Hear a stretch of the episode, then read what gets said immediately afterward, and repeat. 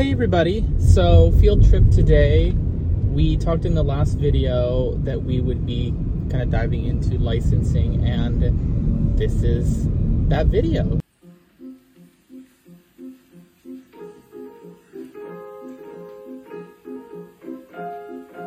So we are on our way right now to check out a store that is doing something interesting with licensing for a little bit later in the video. But we're going to be diving into the background of licensing, how to get into it, some of the experiences we've had with it, and yeah, really try to serve as a cold intro for anybody who has not the slightest idea of how, you know, that whole business operates. Yeah. So we just wanted to give you a quick intro in the car. I don't think we'll do too much of the video here because it seems to be a little bit bumpy. Bumpy. bumpy. That's where we're going. We're going to City Walk. Yeah. Did I say that? I don't know. You said we were going to a store, a place, a store. Maybe you did. Maybe I did. You said a field trip. You said, I don't know. But I said it again in case you didn't. Anyways, we'll see you there.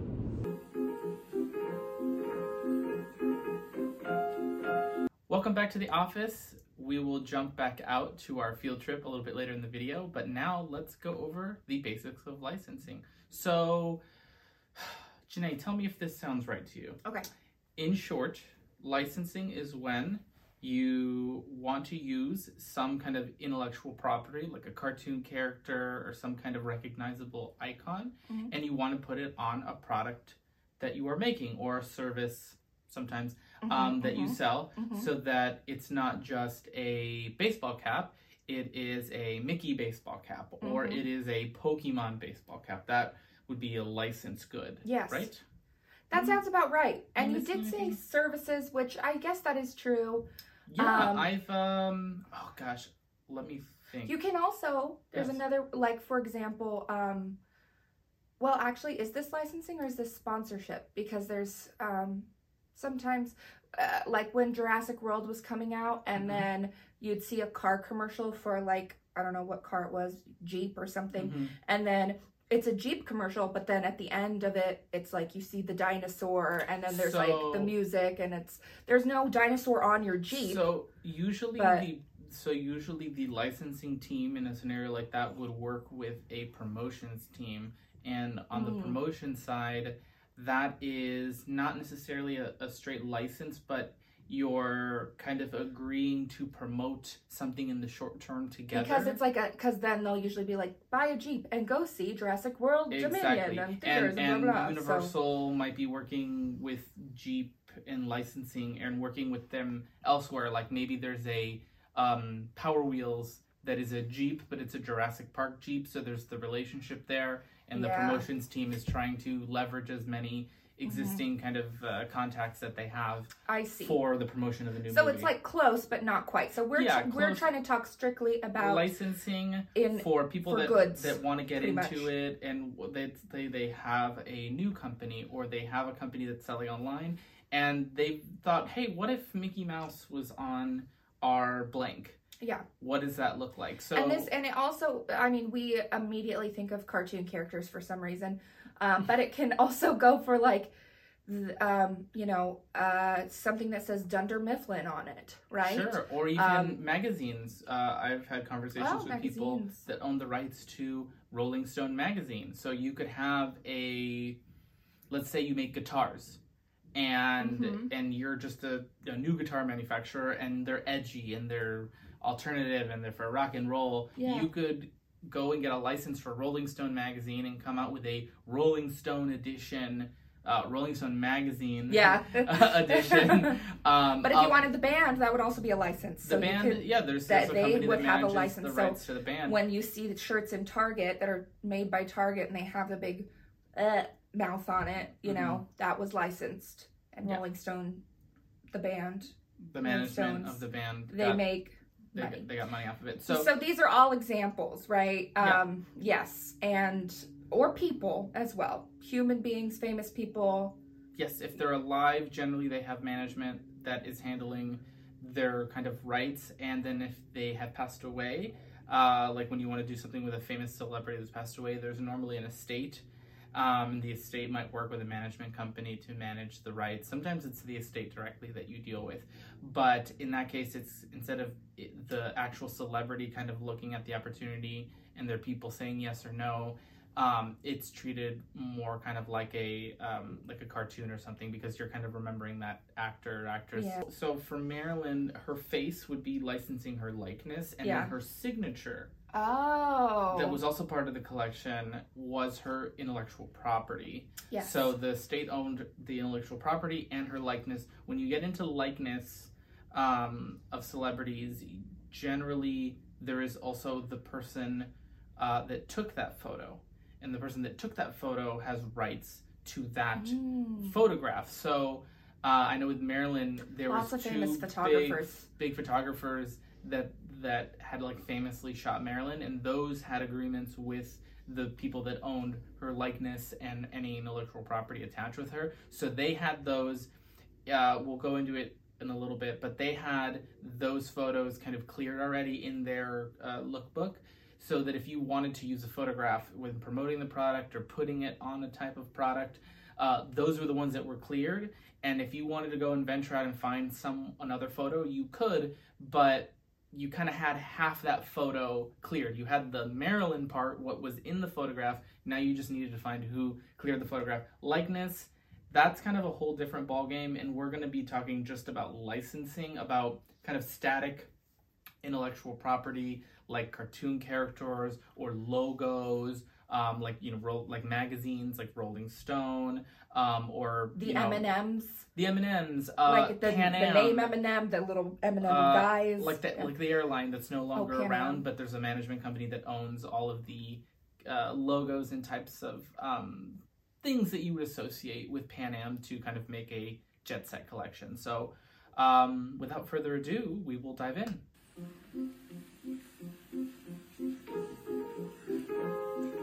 Why is licensing?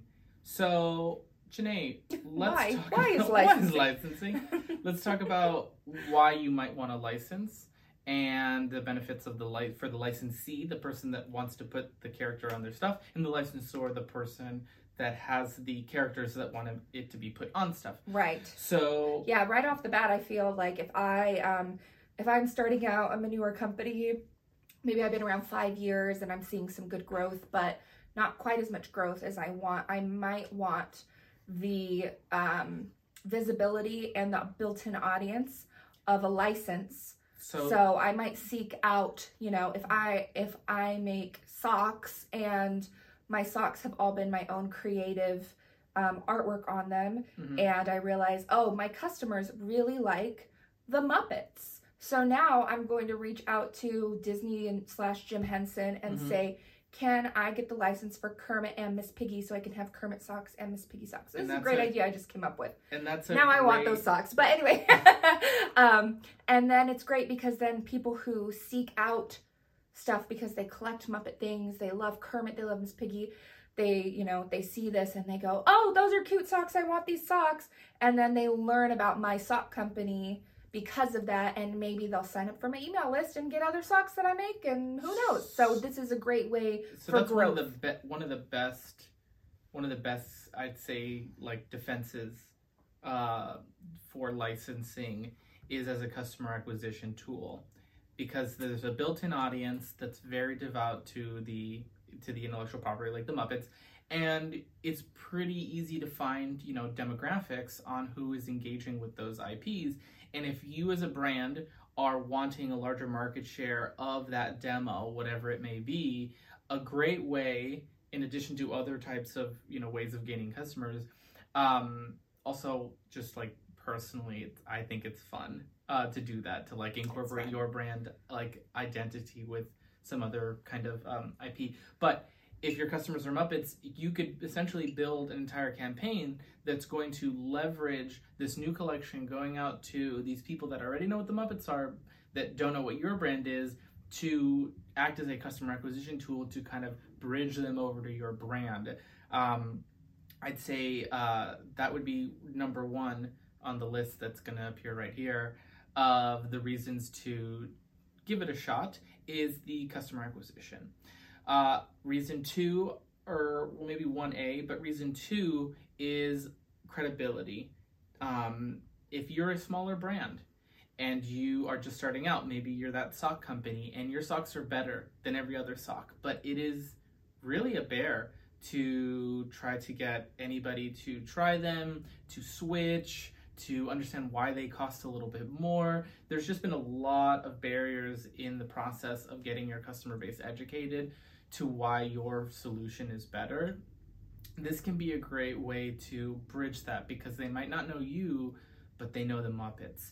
And if they wear the socks and they put them on, and that's really, from your research, the the, the tipping point when somebody puts them on and they wear them, they go, wow, these changed my life. But getting the customer to that point where they're putting it on has been such the battle. Mm. Um, it's kind of like with new tech where they're like, well, once you try it and you put it on and all this, it's like you realize the value. Yeah, but le- getting people up to that point is quite a lift. So once they put them on, they got it because it said Muppets, but now they're like, geez, these are the most comfortable socks I've ever used. And then you hit they them. Are. Yeah. My socks are the best. And then you follow up with them and you go, aren't you loving these Muppet socks? Did you see we make, you know, X, Y, and Z? And boom, you might have moved them over um, to being now a customer of your brand. So uh, on two, that, I would just say like credibility. Credibility. Let me tag on to that, yes. Because also if I, if my sock company serves you an ad, Um, you're browsing on Instagram and you come across an ad and it just has socks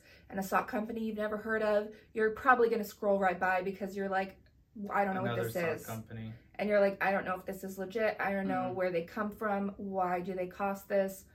I don't know. I've mm-hmm. never heard of it. Moving on. But if you see that somebody like the Muppets have chosen my company to partner with, suddenly, oh, I guess they are a legit company.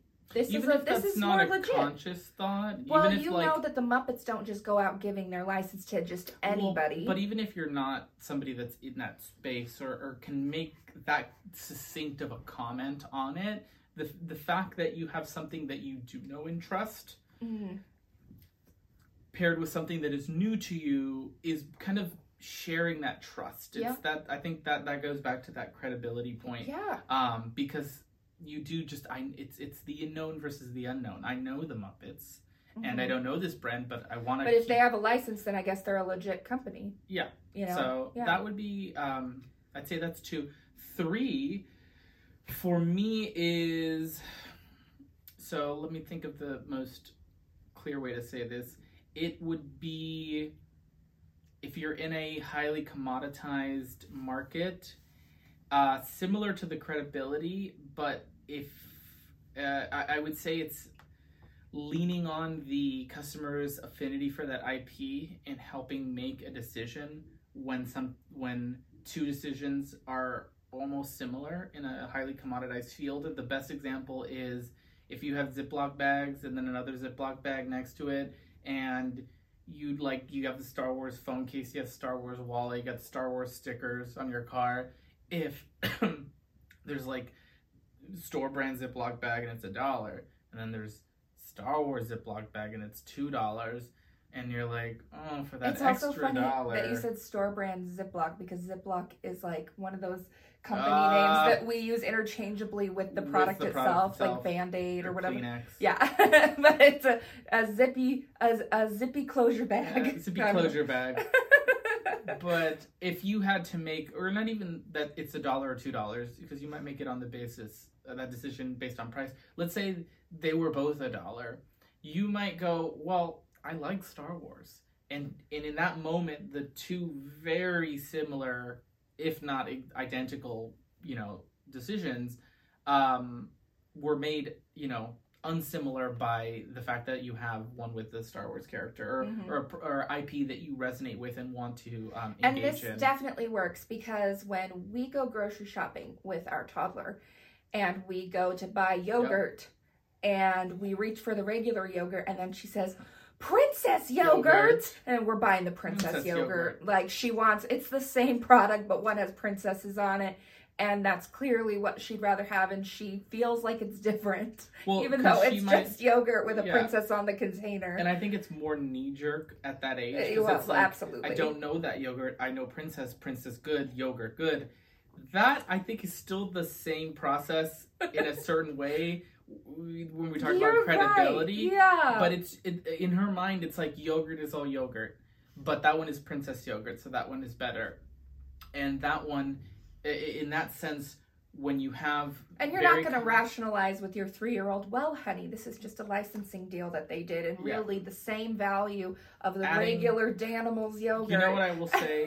I think a better way to say it is like adding, uh, adding differentiation to highly commoditized products, I think is a better way to say it. Because, again, two identical products, but one has SpongeBob on it. You're going to get people that have this like heart tug and need to buy one over the other. Yeah. So the fourth reason in my mind, and I'd say the most abstract one, is that if you were trying to come out with something that was a little bit more high concept, a license would be a great way to ground that concept into something that is a lot more familiar to the general public.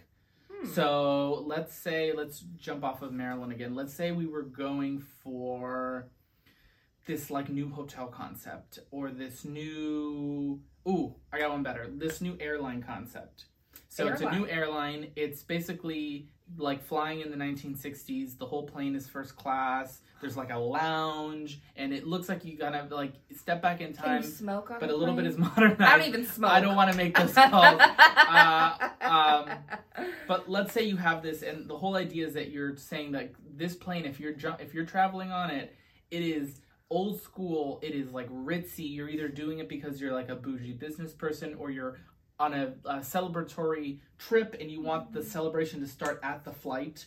And you know what I mean? Like it's experiential. A, so it's a lot more. This is a great idea, and it's for you, whoever you are out there who has ties to the airline industry. Just yeah. take take it and run. This Give us a shout out. Man. He doesn't have any airline ties. No, but it's like another on the list of ideas. Too. Yeah. Well, yeah. Anyways, uh, so you have this concept, right? And maybe this is just something that, you know, we get it, and we're saying it, and you're like, oh yeah, in a in a pitch room when I'm talking or to a customer and I have five minutes to tell them, remember the, you know, Pan Am and all that, and they get it. Yeah. But if somebody's booking a flight and all they see is like your logo or something and another logo and it's like, okay, three hundred dollars for this seat or two grand for this seat, no, I'm not picking that. At that point, all of the whatever we just talked about doesn't matter in that moment. Probably but wouldn't even show up in their search results. Probably wouldn't even show up. But yeah. let's say at the launch of the brand, you partnered with the like the estate that uh, for all the members of like the Rat Pack, for the estate of Marilyn Monroe, for the estate of Audrey Hepburn, for the estate of all of these like fifties, sixties big celebrities, and you did a whole ad campaign that was talking about like the way that they live larger than life, and like you're living like they live, or you have something where you're connecting like the excess of that yeah. outward celebrity of that time to the airline. And in a way, to some people, and by doing that, you help bridge the gap to people that know any of those old celebrities or kind of the old Vegas, old Hollywood, kind of understand the glamour that that was, even if, again, they're not able to succinctly uh, explain how they know that or why they know what that means. But you say, okay, remember that, and then the airline, and then the airline is this. So you've helped bridge that. I'm just like, I'm already, I, I can see the ad in my mind, and it's using... Come fly with me, let's fly, let's fly away. And see, people are like, oh, I see it. Oh, I see and... it. I see it. I want to do marketing for this non-existent airline. So you're, that... you're pitching a great idea. So that is a way that licensing could help bridge a creative gap, because anybody that might know A, B, and C, or if you did it, uh, you know, go not one hundred eighty degrees, but a whole different direction. It's an airline, but it's a kid-focused airline. So the whole airline, the whole plane, there's no first or coach or anything. Everything is meant for kids. So there's like a play area. There's like changing tables. The seats can fold down flat for naps with little Jeez, side rails. We need that too. Like, it's, if you have kids, you're going on this airline. And a great way would be to, to, to help sell that would be to license with um, intellectual property that is consumed by parents that have those kids, or by kids that are still kind of in that range, and maybe the parents are also watching that content, like on Disney Channel or something like that, and sell this idea that this is a place for kids because of the I P that I already know. That one, I get, you know, I think maybe on the parent front, as I say it, they might already be more open to learning about new things for kids, because as a parent you're always like searching things out, but so maybe would, that's not the best idea. What you would but, want but as a you... parent is you'd want to immediately feel a sense of safety and trust, so using characters maybe like Sesame Street that already have like this mm-hmm. brand of trust and safety, and like being like on the side of the plane is Big Bird, and it's, but it's like inside you, they have like the shows on the T V. That bridge a lot shorter because they might know whatever I P, and then you're saying take that sentiment and apply it to to your brand, which I think kind of fits into all of the categories, is like applying sentiment over yeah. uh, and the different ways that that kind of translates into a purchase or a customer it really feeling can. towards yeah. your core product. So um, those to me were the four yeah. uh, of why we license. Do you think that would kind of wraps it I up? I do, and I really like that last point because it's more than just customer acquisition or like brand awareness. Mm-hmm. It's like it's like helping, like you said, to really apply sentiment or to um, help them just go, oh, I get it now. Mm-hmm. Like mm-hmm. I, I think like the sixties idea, you see it without anything, and you're like, I think I get this, but then they add in, you know, these these char- these characters, these people, these personalities, mm-hmm. and you you know what they're about, and you're like, oh, now I I totally like you get, get the it. vibe. You get the vibe yes. really quick. It yes, yeah. so it communicates things quicker, applies sentiment and values quicker. Yeah. I think that wraps it up for this section. What do you think? Yep. On to the next.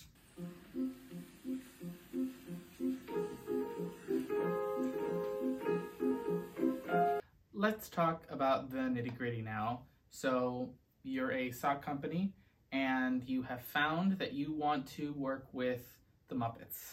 And now, what are all of the things that happen between the idea and getting it onto the shelf? So there are a lot of in-between steps. I don't think all of them are necessary, so we're just going to stick to the ones that I feel like day in and day out are the key ones you need to be looking out for and thinking about. So I'm going to just turn my body this way a little bit so that I have a little bit of room right here to put some stuff on the screen. Yeah. Okay, so first we are going to talk about minimum guarantee. Minimum guarantee to the I P holder is the minimum amount of money that they will be getting off of this deal. Generally, the minimum guarantee is paid when you sign the contract. It is not paid when the goods go on sale.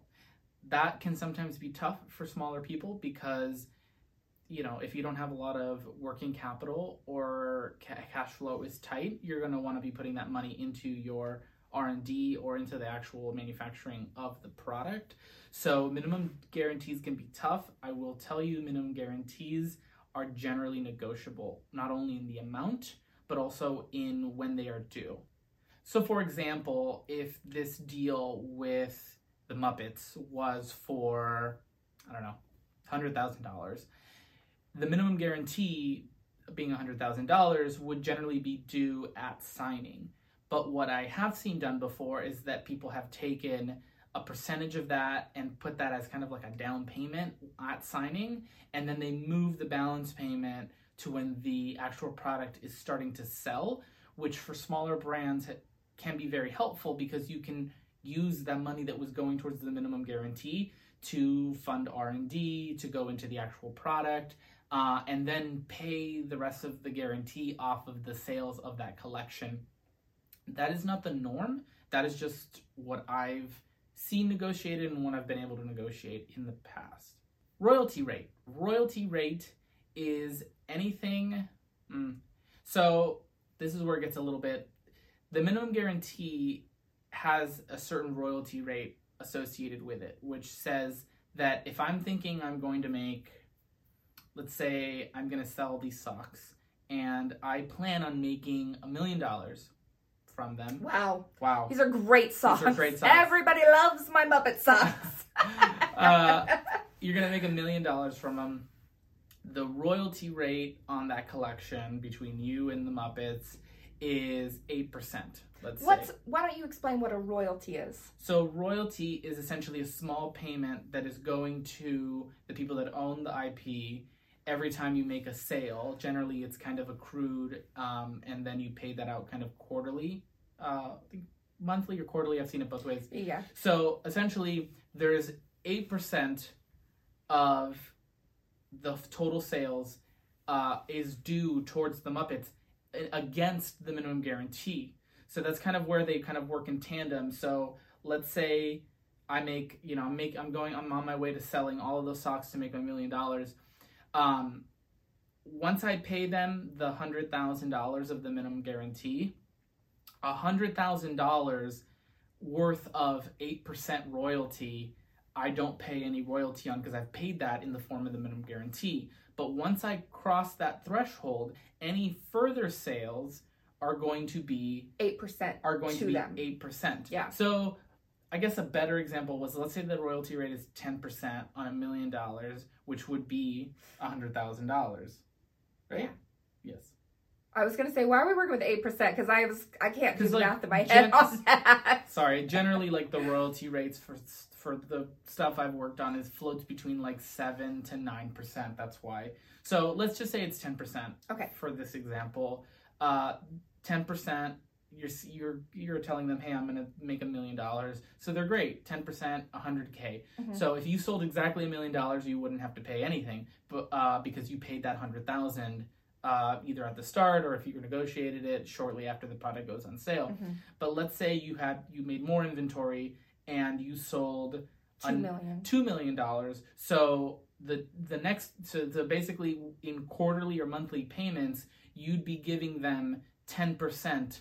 Of that, that uh, of those sales until the product is yeah, done like selling. twenty-five grand, twenty-five grand, exactly. Whatever, yeah. Whatever the cadence is, this is where good accounting comes in because somebody needs to calculate this on your side and then report it to the licensor. And if they think that anything is fishy, they can always claim an audit because usually in the contracts there is essentially like carte blanche to uh, run audits if they feel like you underreported or didn't um, Ooh, file what you needed to. So that's spicy. Yeah.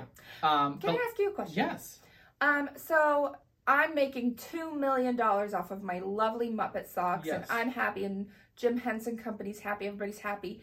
Um, can I sell these socks forever? Can I just always be the Muppet sock people? So, yes, if you put that in your contract. Mm. So a lot of times the contract will have a term date, one year, two years, um, depends if they want to have this be kind of an ongoing relationship. Think again of like Ziploc bags. Um, they didn't just do a one-off collection. They consistently have whatever Disney or Marvel or, you know, whatever characters on those products. So they kind of have a rotating um, assortment. They have an ongoing, they might have like a contract that's maybe five years and then they kind of renew it, or maybe it's a year and they renew it. Don't know what the back end looks like on that, but it's an ongoing um, type of uh, partnership. Then you could have one-off collections like we've done uh, at Besame, where it's, you know, limited edition, very kind of um, streetwear inspired, where you kind of say, hey, we collaborated on this one thing. This is what it looks like. This is kind of the fruit of our labor. And when it's out, it's out. And then you kind of move on to the next thing. There's kind of two different ways to look at that. What's tough about the ongoing is that you need to be in a space or rotating around I P to the point where you're not fatiguing your customers. One of the so, great upsides of mm-hmm. having, we're kind of splitting off a little more into strategy here, but one of the great upsides of just kind of doing a one and done is that you really get to put one hundred percent into that one expression of your brand and the I P, but you don't run the risk of customer fatigue because that is hot and new and it's now, and then in a couple months it might not be hot and new and now. Um, but if you don't operate in hot and new and now, and you operate in, you know, seasonality where, you know, Muppet socks are good for Christmas every year, every year, because there's always some new people that want to gift them, or at, you know, Muppet celebration, uh, where a big convention every year you go with those socks, and there's really some good beats that are not going to fatigue your, um, your customers, then you can have an ongoing. I personally like the one and done. I think it lets you have a lot of fun and really go to ten with it, because mm-hmm. you know that it's just going to be there for a short amount of time. And when you do something for the long term, you really kind of have to think of the long term, and you can't really go for anything too much of a, that creates too much of a spike, because then you have the other end of the spike that goes down and you need to continue the contract well, for I a couple Well, I think that years. those those ongoing um, licensing deals work best, and we see it most, for obvious reasons, I think, with companies that are gigantic, so they can create product just flipping on a dime because they have the infrastructure, but also blank slate products, so like Ziploc bags. Yeah. They put, you can put any artwork on that, and they can get it to all the stores lickety split right when a new movie, you know, they've got the infrastructure. Or OtterBox phone cases. They can have licenses from anybody because their phone cases are just, it's just a case. You just slap the artwork on it. Bing, bang, bong, boom. I don't yeah. know what I'm saying. But anyway, it's e- they've got, they're these huge companies. Their product is something very simple that the any artwork that's going to just be hot can just right on top of it. It's great. So that, but in terms of other companies where they don't operate like that, like maybe I'm, you know, my sock company is only five years in. I've probably just got one little facility that's making my socks. But hey, if I, my Muppet socks are making me two million dollars, I think I'm going to be able to expand. So that's exciting. But I also think it's possible that the Muppets might say, hey, you can have um, this license for six months or a year. Yeah, usually it's a, a year. year. Um, and then after that year, you know, you can try to get it again, but there's no, you know, maybe another sock company's going to catch on and be like, that was a good idea. We're going to get that license now. And then you have to pick something else. Um, but like, let's say you come up on that year point, and even though I sold two million, maybe I still have inventory and I'm at eleven months. What am I supposed to do with that inventory? Because uh, if the twelve months pass, usually at the end pass, of a contract, you uh-huh. have a sell-off window. Sell-off window. So okay. Sell-off window is another term. It's essentially if your contract is for twelve months, if it's, let's say, January first to like December thirty-first, uh, from January first of that next year, you would have ninety days to liquidate, get rid of, because after that sell-off period, you are not legally authorized to sell that licensed product anymore. Mm-hmm. Um, so that's kind of, it's, yeah, sell-off window is the term you're going to be looking for there. So if um, you see licensed goods on sale, that they're probably in their sell-off window. And that that's probably, once it's gone, it's gone. Yeah, yeah. Most likely. Most likely. Speaking of I P, I P on phone cases, like Janae had just said, style guides. Style guides is another term. Style guide is going to be the book of approved assets for a specific character. So let's say I signed my deal with uh, the Muppets for my Muppet socks, and... They're my Muppet socks! and, and and you go, great, um how do I put the Muppets on my socks? Do I just Google Muppets and write save save the downloads and, and then put that on a sock? No, they have a, you know, they have I'm a, imagining that on a yeah. sock. It's pretty funny. Uh they have a whole like book, essentially, uh digital one, of assets that have been cleared. So those, they've been generated, legal has cleared them, everybody's taken their look and given their two cents to make sure those are the most correct uh, expressions and interpretations of the Muppets. So if you use any of those and you put them on a sock, nine times out of ten, nobody at Muppets is going to have an issue with them. Now, what you can do also is that you can go kind of off the style guide, because the flip side of the style guide is that they give you the book with all of the assets, but they give everybody that book. So your socks, let's say you sell socks and they're premium. They're like the they're in the premium category. They are. Is what they'd be considered. My socks are the best. So you have you have exclusivity with your contract in the premium sock category. They can't say, oh, another premium sock vendor, but they can go to another, they can go to mass market socks. Hanes can go and get a Muppet license at and the same time at the same time because they're in a different category. category. Mm. So you're selling your thirty dollar Muppet socks with a, an approved image of Kermit. Hanes is selling eight dollar socks with the same approved image of Kermit. Uh-oh. Now, everything we just talked about as far as like differentiating yourself and all of that sentiment moving over, that changes when now I have a thirty dollar pair of socks and an eight dollar pair of socks and they both have the same artwork on them. So if you're just buying for the artwork, you've now leveled the playing field the between, like, in this smaller pool of people that are using that artwork. Now, Haynes. Now, Muppets, Muppet Studios and Disney, they got their minimum guarantee that they're contractually um, assured of. So it's on you to sell it, even though they've gone and doled this out to a bunch of other people. I like going off, not off the style guide, like going off style guide or kind of off book. Because if you can find, let's say you're doing Muppet socks. If you can say... We're doing Muppet, we're Muppet socks. socks. Let's say there was a version of the Muppet socks that came out when the first Muppet movie came out. And it was like a promotional something. And at that time, it was so early, nobody had a style guide. So it was kind of a one-off artist expression of it. And you can find that art. You you make it, you submit it to Disney. Disney runs it through their legal and says, okay, this wasn't in the style guide, but there's no reason that it um, bumps up against anything else. It can, it's it's good. It can represent Kermit the Frog.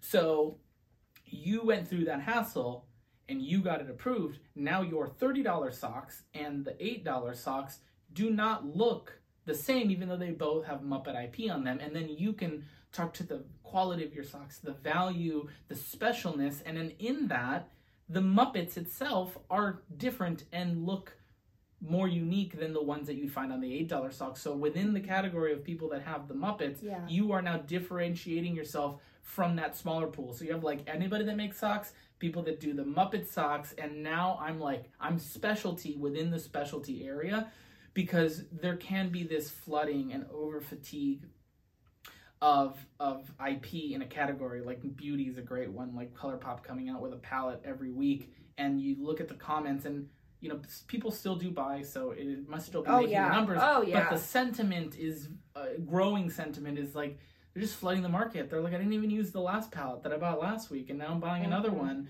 mm-hmm. and it, like another and another and another. So to help with that between like different brands, it helps to find out your niche, carve out your niche, and find out how your brand is interpreting the I P. And what a lot of brands are not doing is that they're not taking the time to say, well, Muppets is this, it represents this, and our brand represents this. So how does the coming together of the two create this new unique expression that is half me and half the license? Not...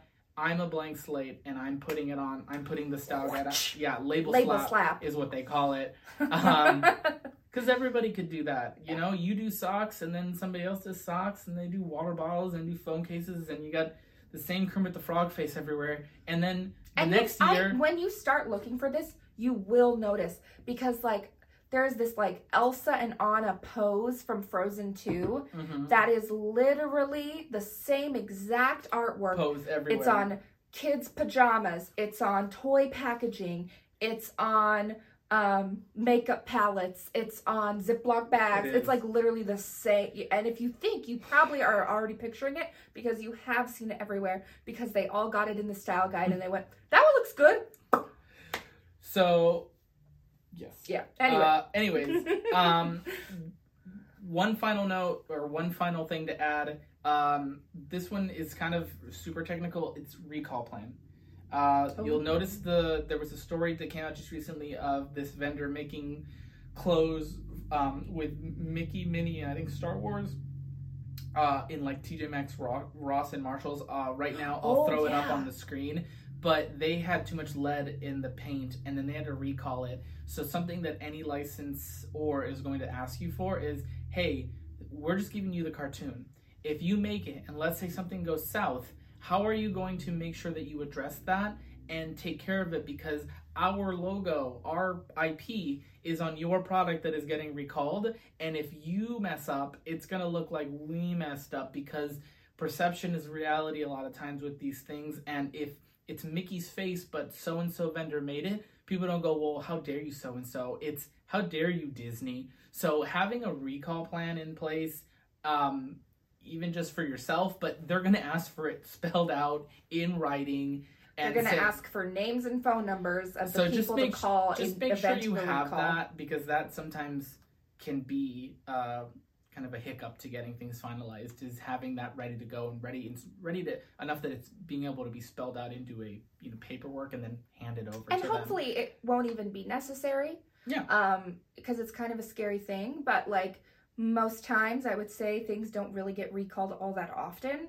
But obviously, to, you know, save themselves here, they need to know that but, the plan but, is in place. But even if something is not going to go wrong, they need to have that paperwork before that, yes. your license moves forward. Right. More on the just the, the due diligence side. It won't move forward if you don't have that.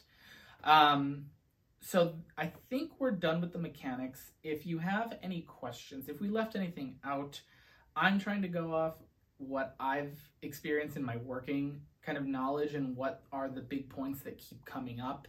Um, I know that there are things that I left off. If there's anything that doesn't make sense, you want an explainer on, leave it in the comments. I'd love to do a live or a follow-up video, or we'll get back to you and reply in like shorts. Yeah. I want to address any kind of questions there, because I know this was just a brief, brief overview of kind of some of the top level stuff. Next, we're going to look at some examples of licensing. Uh, what I would think good, bad, and then lazy. I think that's the worst kind. Mm. Um, and then we'll finish up with our field trip over to Universal. Our field trip, uh, to give you a little bit more context on the kind of background side, generally you have the brand that is licensing a product, and then they're kind of a new iteration, Hanes t-shirt with Mickey Mouse on it. And then you also have stuff that the company itself produces, like t-shirts you see at Disneyland with Mickey Mouse on it, and no brand is on the label because Disney it just says Disney. Disney manufactured yeah. it. What Universal is doing, which is interesting, is that they've kind of walked down a third path, which is we're going to be the manufacturer. We are taking on that operational load and responsibility, but we are going to be working with artists and getting their interpretation of the I P. And they might not have the infrastructure to support a license collection and all of that back end like a brand might, but we are losing out on this new art, this new version of our intellectual property because they are not set up in that way.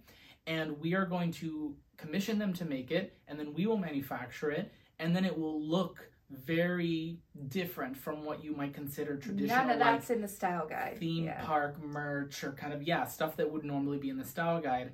Nobody really is doing this right now. And right now it's in, it's like a pilot program. I think it's awesome. I think it's a great way to bring new and unique art out there. Yes. And anyways, moving on.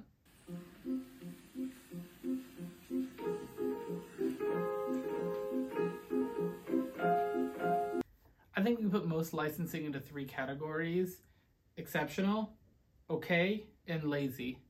Um, I don't think anything bad really can make the cut when it's actually getting approved through so many people. The, it's I think, rare. I think we've seen examples of bad licensing. But it's rare. Like really bad, what, but it's what rare. What makes it through more times than not is lazy. So an example of exceptional licensing, I... I'm a little biased, but I like to point to the Bessemer Marilyn Monroe collection that we did. I think when licensing is truly exceptional, the D N A and identity of the I P and of the company come together to form kind of a new permutation that is a little bit of both. And you look at that final item and it's not one hundred percent one thing or one hundred percent another. Mm-hmm. It really feels like exactly those two identities coming together. And that's, you know, peak licensing is when you can make something like that uh, come to market. A few examples I'd like to point to on the Maryland collection on what made it so different is the lipstick. If you look at the lipstick compared to the one that was in line uh, at Besame, it is different. It's not the same lipstick case, so we made a special one just for that run. and it looked like one that she originally had owned. Because when we look back at what her essence, what her vibe, if you will, was, was something very glamorous. So having something that was too on the nose, even for something in her time, would have been a no-go, like having her face on it. And for Besame, going in and doing the research on that time period or that person and really finding out why they became the way that they were, what what made them so special, and trying to pull that down into a cosmetic product led us to something that was this recreation of this original piece that she had, even down to the inside of the tube. Uh, on the original had uh, writing on it that told you how to apply it, and we used that space and typeface for the copyright that needed to go on it. So it was something that if you had put it just in the Bessemer category, it wouldn't have looked right, and if you put it just in the Marilyn, it would have looked a little bit off from something to say like a replica or to say like a original piece that she owned. But it was the happy marriage of the two, so yeah. that it felt uniquely Marilyn and Besame at the same time. Um, an example of just okay licensing, good licensing, what you mostly see of, is something that feels like one brand that wanted to use I P basically grabbed it, and it was a very one-sided kind of conversation, and then something got put out that is very by the books, but it it works. Um, a great one that I will point to is the new Puma collection with Pokemon that just came out. Um, if you look, they got the little clip of the Pokemon that is supposed to go with the shoe. We just talked about how we didn't put the face because if that's such a shortcut. And to me, that that's very one-sided. That's like a Puma, you but know. But that's okay. I it's mean, okay. It's, it, they're cool it's shoes. Fine. And if you like Puma and you want, you know, the color scheme of Charmander. Sure. That's fun and it's cute and it's cool. But it's it also has little Charmander on it. So I don't know if everybody wants that. But... Yeah. But like, imagine if you took that charm off, it really wouldn't. You could just tell me this was a new line from Puma, and I'd be like, oh, I wouldn't go, oh, but they're all Pokemon themed. That wouldn't jump out to me. Sure. So to me, that's that's more. It's fine. It's fine. It's fine. It's fine. Uh, and now we get into lazy. But what we mean by that is that they picked the shortest distance between getting the license and putting it on the shelf, which was take it out of the style guide, slap it on a product, and put it on the shelf. And even though lazy, again, is a very charged term, um, do we have like a ton of um, admiration for these products? No, not really. But do we think that they're bad products? No, because honestly, there is demand for them and it sells and people yes. buy this stuff. So like, it's fine. It's fine. There are people who will see it and love it. That's yeah. great. Um, just coming from a creative standpoint, you know, it's not very inspired, but that doesn't mean that it's a bad product, because on the contrary, some of the big brands out there in big retailers are doing what we're referring to as the lazy licensing, yeah. and it's working fine for them. It's just for a different consumer in a different segment, um, and it works for some things, and for some other things it probably wouldn't work, but yeah. So um, to kind of illustrate that point, what I did was um, I went to Walmart, and I needed to pick up some things anyway, so I walked around Walmart in search of licenses, and um, since we had that great example about socks, Um, I decided to mm. look at socks a lot. I looked at other things too, but I was like, I am going to look at socks, see if I find any Muppet socks. Um, but anyway, so let's take a look. Okay, so we've got a bunch of socks here. We see Tiana, we see M T V, Schitt's Creek, Creek. Um, Ursula Maleficent, Looney Tunes, some Mickey artwork. If the, if you just took the artwork off the sock and then put a different artwork on it, like, does it make a difference? It doesn't make a difference. This is all the same product and it can have anything on it. So it just, it's a little bit lazy, right? It doesn't have to be more than what it is. Okay, so here I looked at backpacks. We've got a little Baby Yoda one, and then this is a Disney backpack, okay. and I did not get the name of the manufacturer on this, but I, as you can see, it is the exact same artwork two times on one backpack, on the top and on the bottom. They had the, to me, that was pretty lazy. Here we have, this is um, these are pillowcases by Mainstays, which I believe is the um, Walmart brand. And each one is the exact same. Okay, so we mentioned the princess yogurt. Look at all these yogurts. We got Frozen. We got Baby Yoda. We got Spidey. We got SpongeBob. Oh. Unicorn, that's not licensed probably. Minions.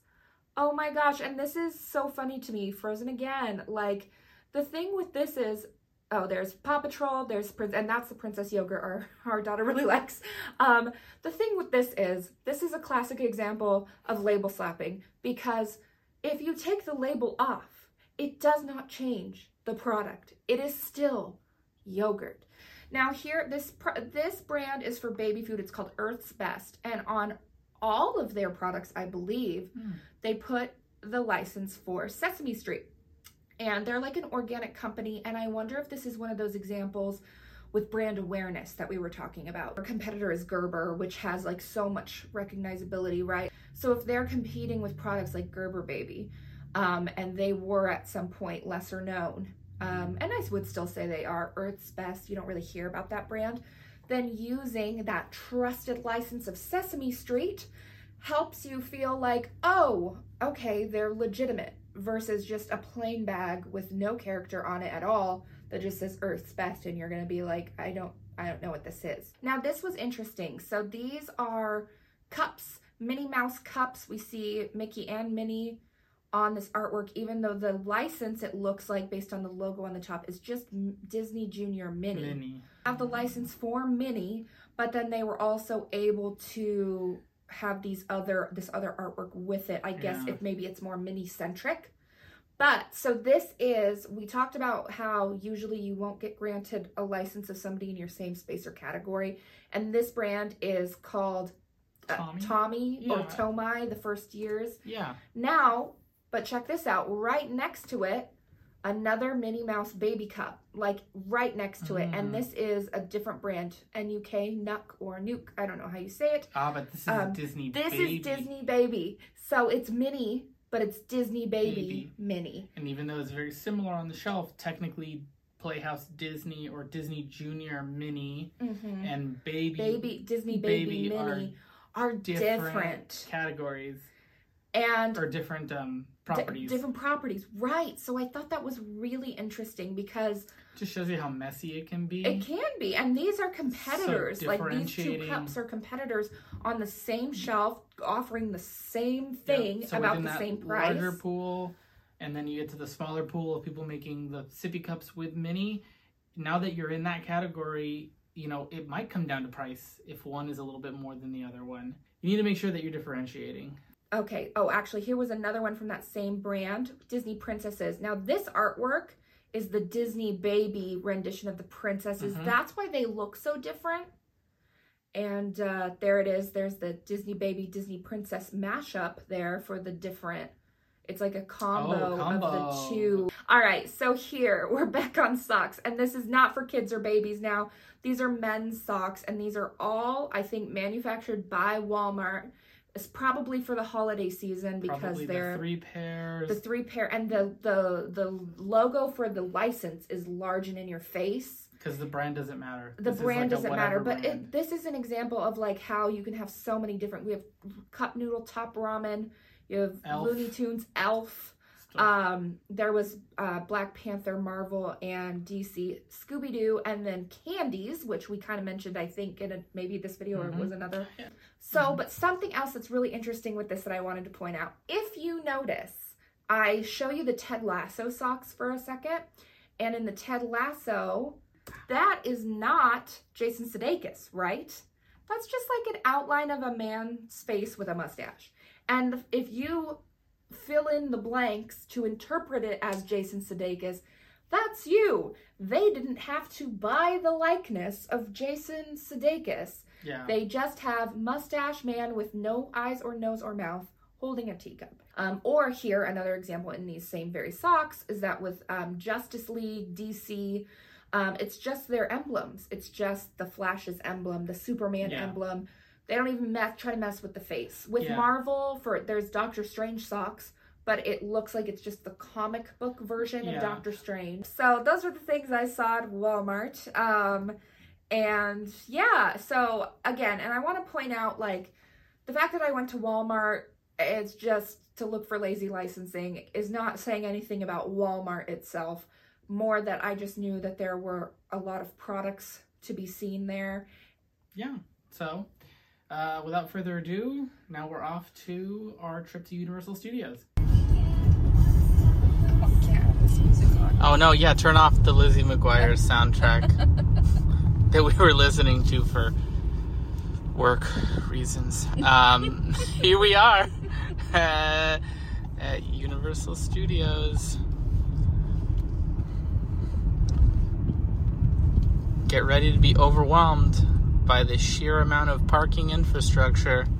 Ooh, concrete. Ooh. So much infrastructure and none of it's being used. You gotta think that they built some of this knowing that Super Nintendo World, that Fast and Furious ride and some other stuff would be going in. And they would need capacity. This... Here is the concept store that we were talking about that has kind of a different approach to licensing. Let's take a look. I really like this. That's cool.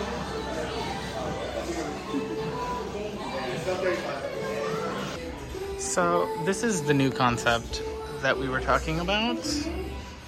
This is called Universal Universe. And as you can see from the kind of like mashed up pictures on the side there, and this one, it's a kind of a new approach. And we first saw this at the Licensing Expo, which yes. um, we'll talk about. I will cut in video here. So this is like the merch table they have to show off stuff from Trolls three, or I think it's just like a new Trolls kind of idea. This shape is kind of the new shape uh, that we're going for. There's a cool shirt. This is like an embroidered piece. There is that print. There's a bag there. This is a clear one. I'm getting like Vinylmation kind of vibes uh, a little bit from that. Let's see, we got some jerseys. Um, and then there's this big mural wall that I'll try to do a slow pan on. You can kind of start to spot the trolls in it, but there's a lot of really cool stuff on there.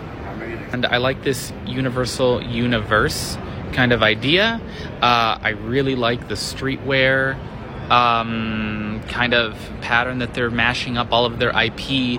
Some people like to silo where, you know, oh, this character can interact with that character, or we don't have properties mixed together unless it's under very special circumstances.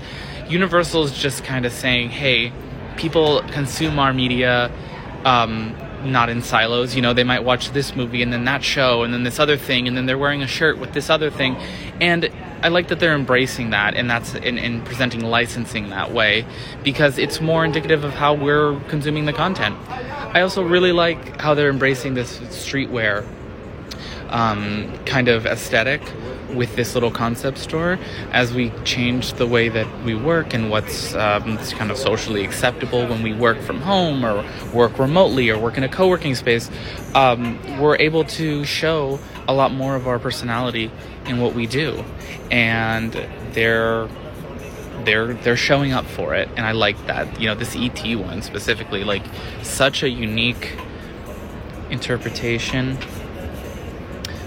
This is a very, very cool booth with a lot of really cool ideas. It's really the idea behind it that I love so much.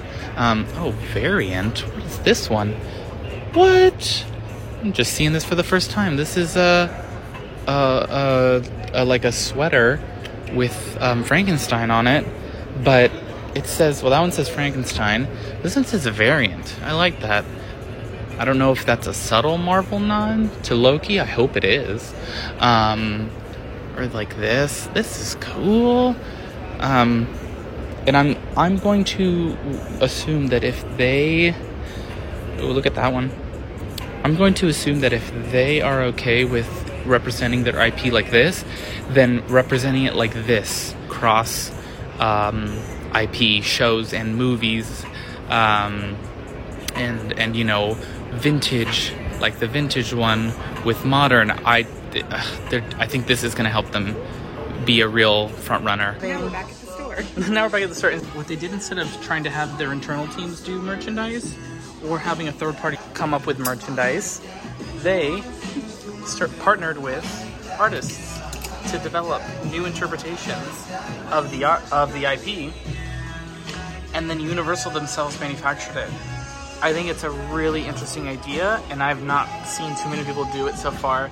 There's a, an E T sweater with the design that you saw posted up on the wall there. It's an original design. It's a very unique interpretation that I don't think, uh, you know, traditionally in licensing would have gotten approved. Same thing with this Jurassic Park. And then on the back, it just has some black and white images. Artwork of the dinosaurs. It's yeah. so cute. I love it. It's a lot of the stuff that they're doing here. A lot of like the... this one. Yeah, is very streetwear oriented. Is that... Yeah, here it is. Yeah, so we'll bring it up. Like, that's pretty cool. Yeah. So... when we were talking about licensing, if you remember, I brought up style guides. Style guides are essentially like pre-approved artwork that companies can use. So the fact that they allowed um, stuff that would not be considered traditional, you know, Minions, like, uh, to be put into product, and they did it through the vehicle of having artists give their original interpretations of it, of the I P. Is a really cool idea, but it involves kind of wanting to take a different look at licensing. I'll bring this up again. Like, look at this beautiful image. What did you just say about okay, Felix so the cat? They have a bunch of great Felix stuff in here. We don't usually see Felix very much anymore. They're like classic cheeky little or they're person. So they have tons and tons and tons of Felix. The hat, the socks, the Felix. I really like so that orange hoodie. Cute. Is I it orange really, or is it red? It's like an orange red. Orange red. I really like I it. I like it too. That's nice. It's Jurassic Park. So much to see in that. Do you ever see Breakfast Club merch? No, you don't. Look at this. It says, "Be my choice." And that's all it is. And it's so simple, but it's like... This is another thing they're trying to uh, do. Kind of like Funkos, they're trying to do like little ducks, which I thought is very interesting. There's Back to the Future ducks, there's Jaws ducks, Knight Rider. That is yeah, nineteen. Is. Yeah, that is uh, I think, I think alternate timeline, yeah. nineteen eighty-five Biff. There's Dennis Nedry. Yeah, interesting. Um, I'll have a. I'm gonna cut in a photo right now. Or a video right now from licensing show where I saw these and the Trolls dolls. They were trying to do the same thing with Trolls, but I don't know if that came out yet. So in this candy right here that we were um, discussing, uh, quick little licensing note. The front of the DeLorean should have the letters D M C oh on the gosh, you're right. for DeLorean Motor Company, and they don't. They don't, because that would probably engage rights to whoever owns... I didn't even notice DeLo- that. Currently owns the DeLorean Motor Company.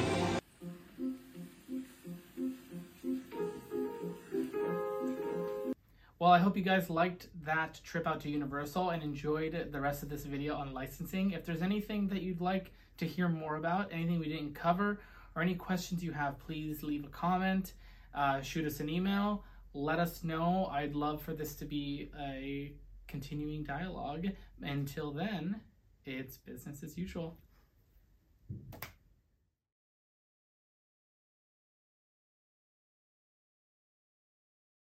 We're walking back to our car, but we just happened to park up here on the roof.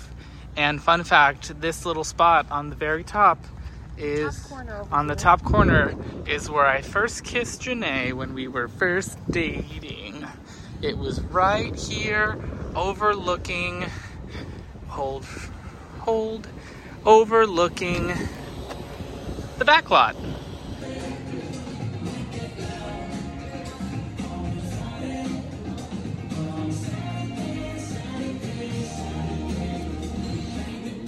Bumpy. Bumpy. Bumpy. Bumpy. Bumpy. Bumpy. Bumpy. Bumpy. Well, it doesn't look like that ballroom burned down.